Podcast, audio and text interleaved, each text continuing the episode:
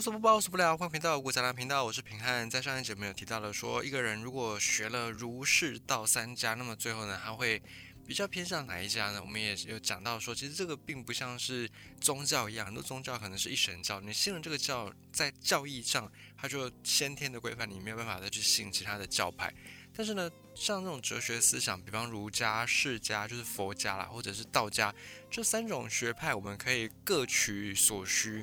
像比方我自己，我就是每看到一个新的这种哲学思想，然后我就觉得，哎，这个哲学思想有哪一些是我觉得还不错，对我的现阶段的可能人生的一些境遇有帮助，然后我就会把它纳为己用。然后我自己我也是属于比较那种实用学、实用主义的，就是只要这个讯息是有用的，然后。不要危害到别人，哎，不要危害到自己。我觉得这个我就会把它拿来用。所以，到底是不是只能够坚持学某一家，然后就是只能成一家之言这样？我就觉得好像也不用那么强制。我是属于还蛮开放的这种心中。所以，如果从儒家、从道家、再从佛学的这个角度，我们不妨呢，也就可以效仿古人，然后他们杂糅各家，最后。内化变成自己的一个人生的指导原则，我觉得也蛮好的。像是在我们历史上面就曾经有一个大文豪，然后也是大家都听过他的名字的，叫做苏轼苏东坡。他也就是一个有儒释道三家影响的一个文人。而在上一节我们有提到了儒家的几个核心的思想，我们算是从比较没有那么偏颇的角度，算是从比较他们早期的想要传世的这种精神来去做理解。啊，也稍微讲到说，儒家有几个他们关注的人应该要发展的能力跟特质。那么在这个阶段呢，我们来分享的是道家。其实道家我们先前曾经讲过，但我们在这次比较着重在庄子。虽然老子、庄子都是道家，不过呢，老子的这种无为而治，老子的清净无为，有的人觉得他的那个境界太高了，或者有人觉得那个境界好像太虚了。如果要完全按照老子的这种方式的话，哇，那可能你要活在这个现代世间上会蛮痛苦的。所以呢，我们再从老子后继，大家觉得他是道家的传人，叫做庄子。我们从庄子稍微可以比较能够好去理解道家的一些思想。在先前儒家的那个篇章，我们提到说，儒家觉得说人要异于禽兽，人要跟禽兽做出区隔，就是要重视礼节，重视要重视人跟人之间的人际关系。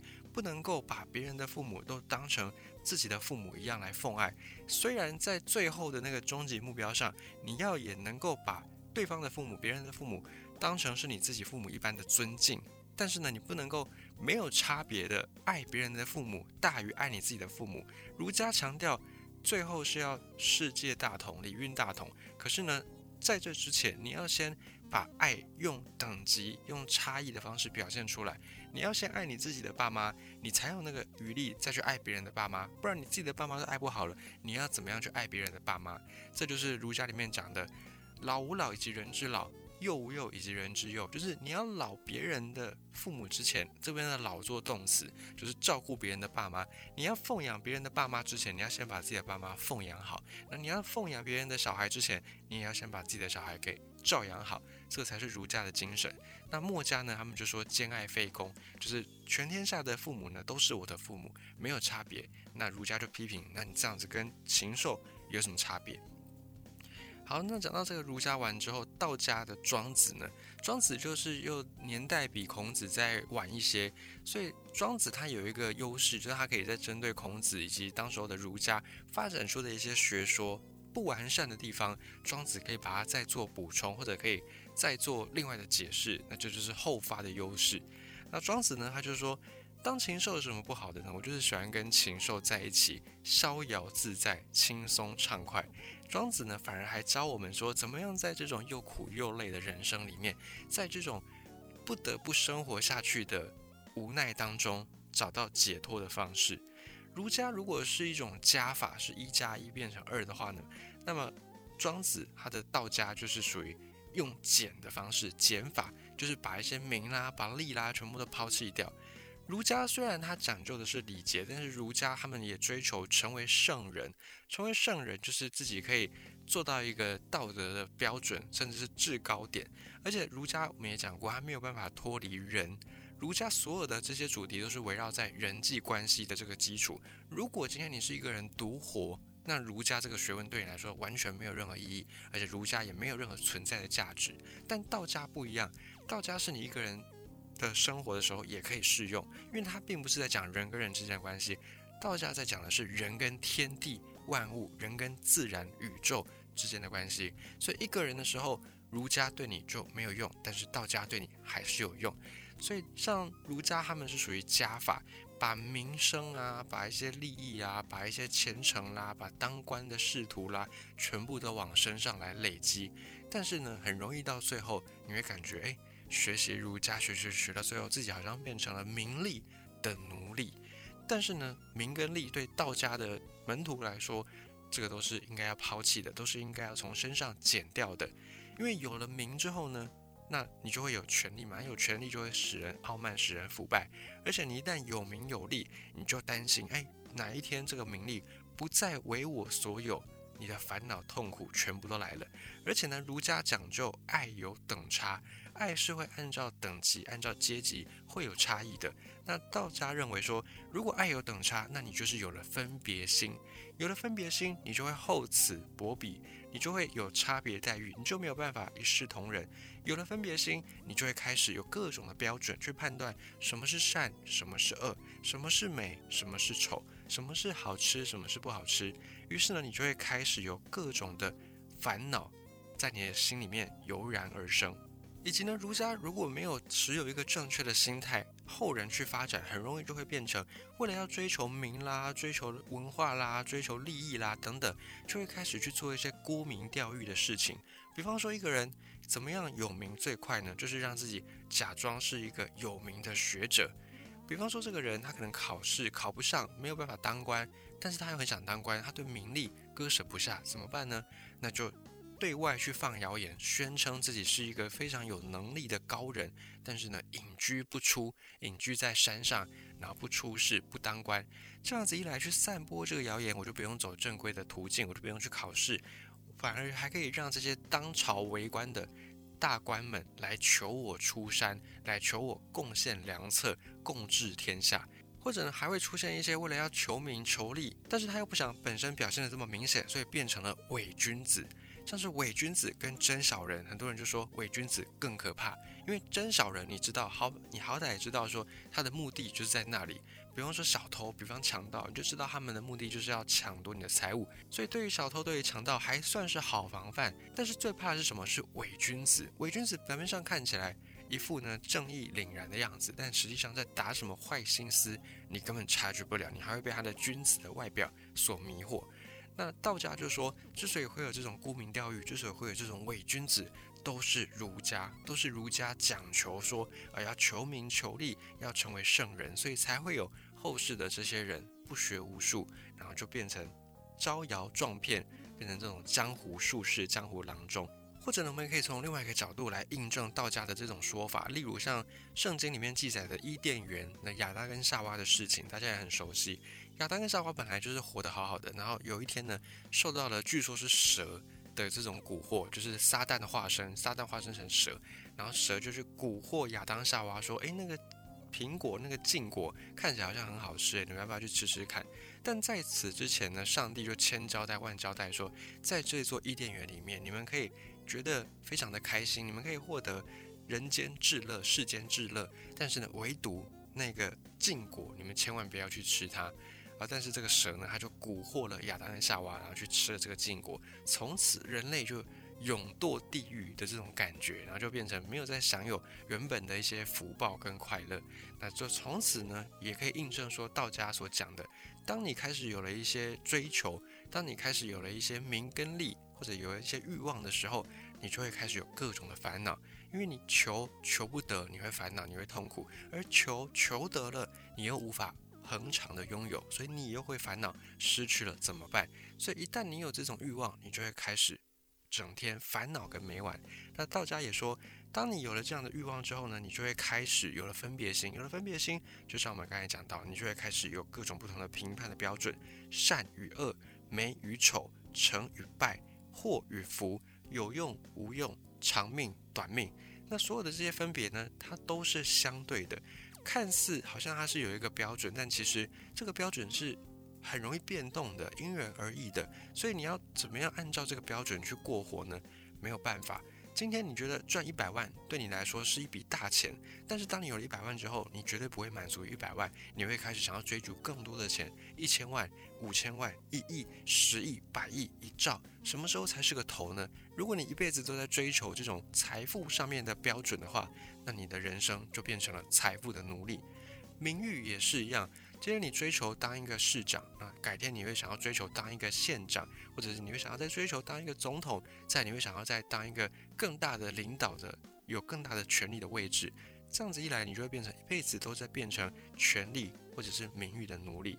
所以道家觉得你这样子生活的话，不是很傻吗？人生短短数十载而已，你要花费你毕生的心血去追求这些可能你花了很大力气也追求不到的事情吗？真的要这样吗？有没有其他的方法呢？道家就是在探求有没有其他的方法。但是呢，道教的这个问题，它也不是叫我们说，那我们就是不是不要学习了？我们是不是就不要读书了？我们是不是就不要累积智慧了，才不会产生分别心？也不是这个意思，而是说，我们不要拘泥在一些枝微末节上面。就好比今天你打造了一个捕鱼的工具，那你抓到了鱼，这个鱼。捕鱼的工具呢，对你来说，它就已经完成它的功用了嘛？你就不用太在意说啊，这个捕鱼的工具怎么样怎么样，或者这个捕鱼的工具还可以怎么样去修补什么之类的，不用这样子。就是做学问，以道家的认为，他们是觉得学问只是一种工具。那这个工具最后他想要达到什么目的呢？就是要帮助你可以更。把这个世间万物了然于胸，帮助你可以更加的生活在这个世界上，能够自由自在，能够逍遥，而不是被这些外在的事物给困住了。而在道家里面谈到欲望这个事情，道家也说欲望确实是要克制，但是呢，尤其道家要讲的克制的欲望是在于儒家对名对利的追求，对成为圣人的追求。道家要克制的是这一些欲望。但是道家并没有说要克制你的本性，也就是道家认为今天该吃吃，该喝喝，该睡睡。你饿的时候就去吃东西，你想睡觉的时候就去睡觉，这个不用什么太去争议的地方，因为这就是人作为一种动物，作为一种生物基本的需求。但儒家没有，儒家觉得说，你今天要吃没问题，但是你要在对的时间点吃，用对的工具吃，用对的礼仪去吃，用符合你的身份的这些器物跟编制去吃。儒家是这么样去要求的，但是道家认为，哦，不行不行，这样太累了，不用这样子。今天你肚子饿，手边有什么样的食材，你就用什么样的食材来去吃，不用再想说啊，我手上只有一些素食的材料，然后我要把它做成荤食。并不用这样子这么麻烦。道家他们并没有对本性的这些渴望跟欲望去做压抑，道家所压抑的是对于功名利禄的追求。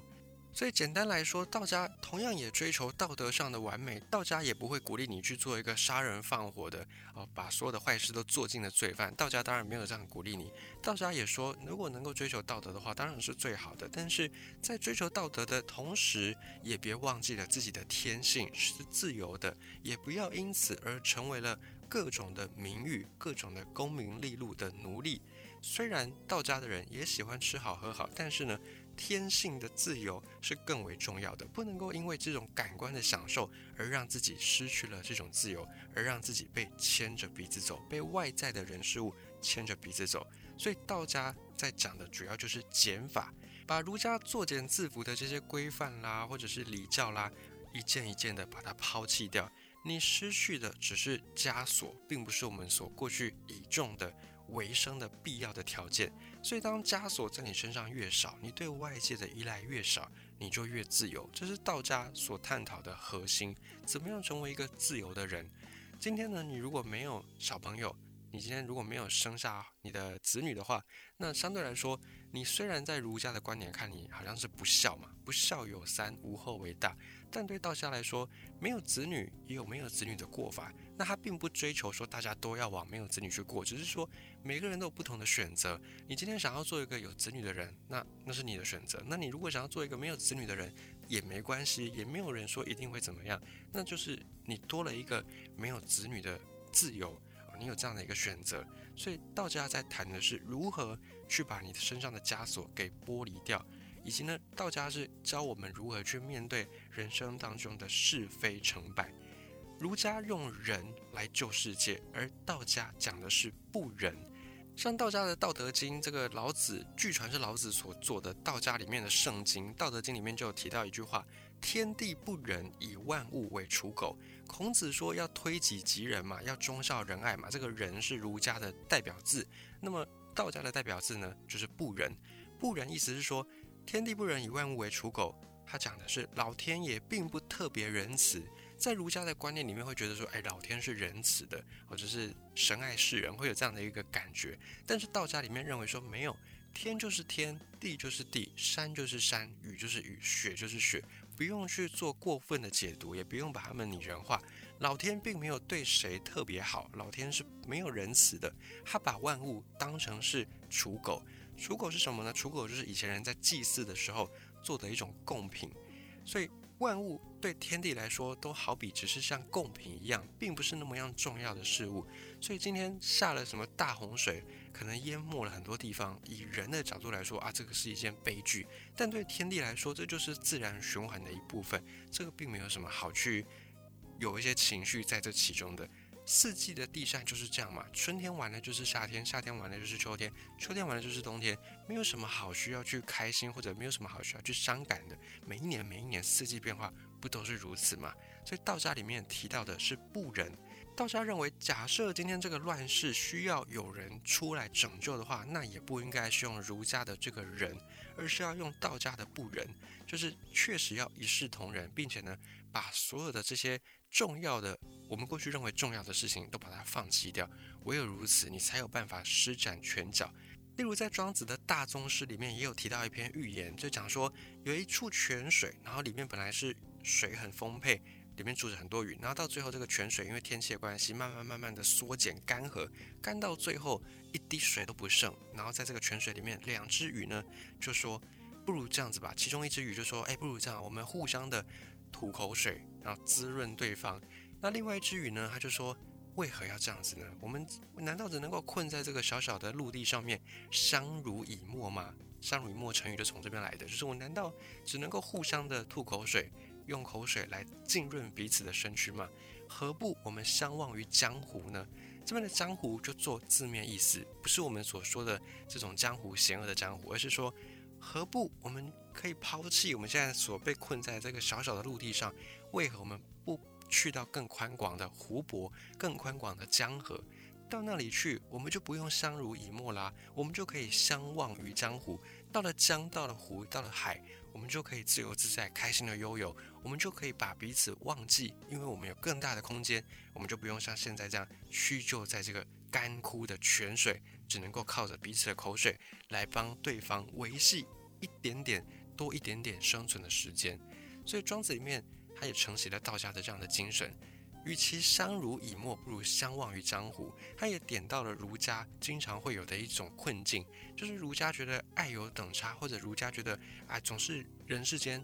又有很多的规范，要很多礼教，到最后呢，就好比这两只鱼只能够相濡以沫，却忘了其实我们可以相忘于江湖。所以道家就说，与其用仁来救世、来治国，不如用不仁，就是把天地万物作为刍狗，并不特别关照谁，就对大家都是同样的关怀、同样的关照。这边就又有一点点墨家的那种味道，但相比于墨家，墨家是比较积极的，那道家是比较。被动一点点，比较没有那么样的积极，但是你要说它消极吗？也不能够用消极来说，这就是道家跟其他学派蛮特别的一个差异点。以及呢，道家还解决了另外一个以前人古人常有的问题，不要说古人，现在人也经常会有这个问题，就是死亡。死亡是所有生命所要面临到的终极议题。那在儒家里面，儒家当然对死亡有很多的仪式。哦，包含说什么要守灵啦，或者是要守孝啦，就三年嘛，披麻戴孝，然后三年都不能够露出脸上的笑容，或者三年都不能够吃好穿好，呃，代表对父母的一种孝心等等。那儒家当然对死亡这个主题有非常非常多延伸的仪式，但是儒家始终没有讲到死亡到底是什么。而道家呢，在这个点上面就再度的延伸，道家认为说死亡它只是一个。事件的发生，就是死亡本身也没有办法让你变得不逍遥。道家甚至认为死亡或许是另外一种逍遥。如果你把生、把生命这件事情当成是一个人的身体可能长了一个烂疮，那这个烂疮成熟了、溃烂了，它自然会掉下来。像这个过程呢，我们会觉得它是很棒的嘛，它是一个就是让身体更为清洁的方式。但是如果你把这个生比喻成生了烂疮，那你把死就把它看成是烂疮成熟掉落，那你对死这个事情就没有什么可怕了吧？就很多人会觉得说，生命生的本质才是拥有，才是美好。但是道家认为说，也许生并不是我们所想的这么好，也许我们可能来自一个更快乐的地方，然后你降生为人，反而是一种类似惩罚的过程。那有朝一日，当你不再需要受这个惩罚，你死掉的时候。或许你就可以回到你原本那个更快乐的地方去，也许这才是一种真正的解脱。这个就有点像后来传到中原的佛教的思想。不过道家当然在中原的时间是比佛教早了很多就是了，所以这个地方可以说是道家自己比较原创的一个思想。这边再顺带提一下，道家还有讲到很多观念，然后以我们凡人的眼光去看，都会觉得。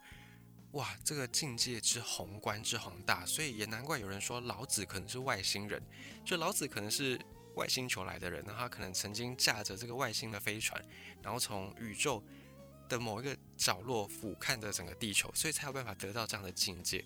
否则，我们一般的凡夫俗子怎么可能会想得到这么样超远的、这么样超脱凡世的那种思想呢？道家的有一些观点，比方说。不用把你家里面重要的财宝藏在什么保险柜啦、什么保险箱啦，没有用。你藏在这些地方都可能被偷。但是如果你把这个你的金银财宝、把你的财富藏于天下，那么就没有人偷得走了。所以什么叫藏于天下呢？就是把你的财富都给施舍出来，把它布施在全天下。那这样一来，你的财富就不会被偷走了，没有人偷得走。然后以及道家也说，时间或许会偷走我们的性命，可是呢，时间却偷不走整个宇宙。所以，如果你把宇宙跟你自己视为一体的话，那其实你就没有生跟死这样的问题了。因为不管生或死，你都包含在这个宇宙当中。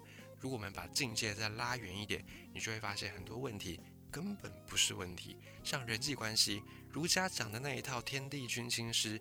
哦，这么样的复杂，君君臣臣，父父子子，就是各自的角色要尽到各自的本分。哇，这样太累了。我们如果把这样的境界再放大一点，我们都把自己看成是宇宙的一份子，那天地君亲师不都包含在这宇宙当中吗？所以我们就不需要有这么多的烦恼，我们就不需要去对这么多细节的事情，真的是很细节。儒家的这些亲子的关系啦，人伦的关系，道家觉得都太 detail 了。太细节了，不应该困在这些事情上面，你就可以跳出小我的格局。那么提到这边，你可能会觉得，哎，那这样道家是不是在鼓励大家好像不要活着比较快乐？倒也不是，道家也没有这样说，道家只是说，我们不用特别把死亡这个事情看成是一个很悲哀的事。那同时呢，我们也不用把生命这个事情，不用把生生死的生这个事情看成是那么快乐、那么样重要的事。道家觉得。不要把这些情绪都放诸在我们会经历的日常的上面，也就是不以乐为喜，不以哀为悲。遇到我们觉得好像快乐的事，你不用特别去快乐；那遇到悲哀的事，你也不用特别去难过、伤心，随遇而安。道家讲求的是体验人生，活在当下。也就是今天你碰到顺境的时候，那你就好好的去体验你在顺境的时候。寒水会结冻，然后平步青云的时刻。那今天如果你遇到了逆境呢？你好像是在逆水行舟一样，那你就去体验逆水行舟的那个情境。因为并不是所有时刻你想要逆水行舟，你都有办法逆水行舟的。所以快乐的经验固然很好，但是不快乐的经验它也是一种宝贵的经历，它也是对你来说是有用的。所以你就是当下怎么样去活。当下随遇而安，走到哪里就看哪里的风景，走到哪里就吃哪里的食物，如此而已。道家所传述的就是这样的一种观念。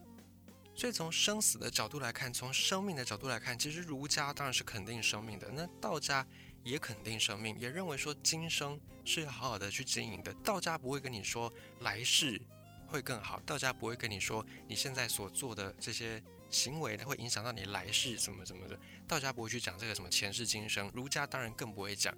所以儒家跟道家呢，他们都是专注在当下的，也就是我们这一辈子的人生。那儒家是希望你可以积极进取，那道家呢，他没有叫你积极进取，他叫你退守柔弱，他叫你把自己看成是天地万物的一份子。儒家告诉你说，你是这个世界上面的万物之灵，你是有这个能力的，你有做的比这些动物更好的地方，所以你应该要起来领导众人，领导世界，迈向大同。而道家讲的说，我们跟天地万物比起来，我们并不特别的厉害，天地也不会特别把我们做一个特别的照顾，天地以万物为刍狗，天地把任何的事情看成都跟祭祀的祭品，那个纸扎的祭品一样。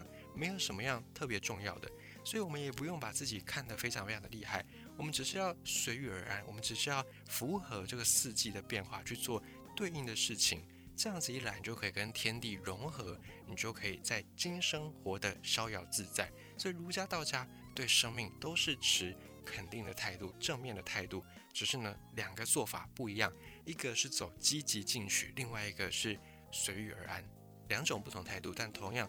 肯定的生命。那通常在你接触到儒家或道家，应该是这么说好了，在中华文化底下，如果你是受到中华文化影响的人，你很难单讲儒家，或你很难单讲道家。应该不会有一个人说啊，我就是完全的儒家的信徒，或者也不会有一个人跟你说啊，我完全就是道家的信徒。只要是在中华文化影响底下成长的人呢，或多或少体内都有儒道两种力量，只是这个力量的。比例不同而已，有的人是儒家多一点，有的人道家多一点。纯然的儒家、纯然的道家很难存在，为什么呢？因为儒家他讲的就是你要在人世间生活，那你一定是要依附着别的人嘛。小的时候依附父母，长大的时候依附你的另外一半，那老了之后呢，依附子女或者依附其他的亲朋好友。总之呢，你要活在这个世间上面，除非你今天。自给自足，除非你今天是完全生活在那种农家里面，然后你种的菜，然后你养的鸡鸭鱼肉，哦，全部都可以自己就把它吃掉，然后你吃完都还有剩，你可以不用去烦恼食物的问题。在这种状况之下，除非你这样子，你有办法自己一个人生活，否则你不管怎么样，你都还是要接触别人。那儒家就是在教我们如何跟别人相处、应对进退的一个道理或者一个哲学思想。所以今天很难有人说啊，我完全是道家，或者很难有人说啊，我完全是儒家。诚如陶渊明，陶渊明已经算够道家了吧？他已经真的是自给自足到一个极致。但是他也说，他还是有一些家庭的这种人际关系要去处理，然后他也是会有那种为五斗米要不要折腰的问题去思考。所以要不要为五斗米折腰？如果你今天是一个纯道家的人，你当然不会为五斗米折腰。但是你会去考虑这个问题，代表你曾经有想要为他折腰嘛？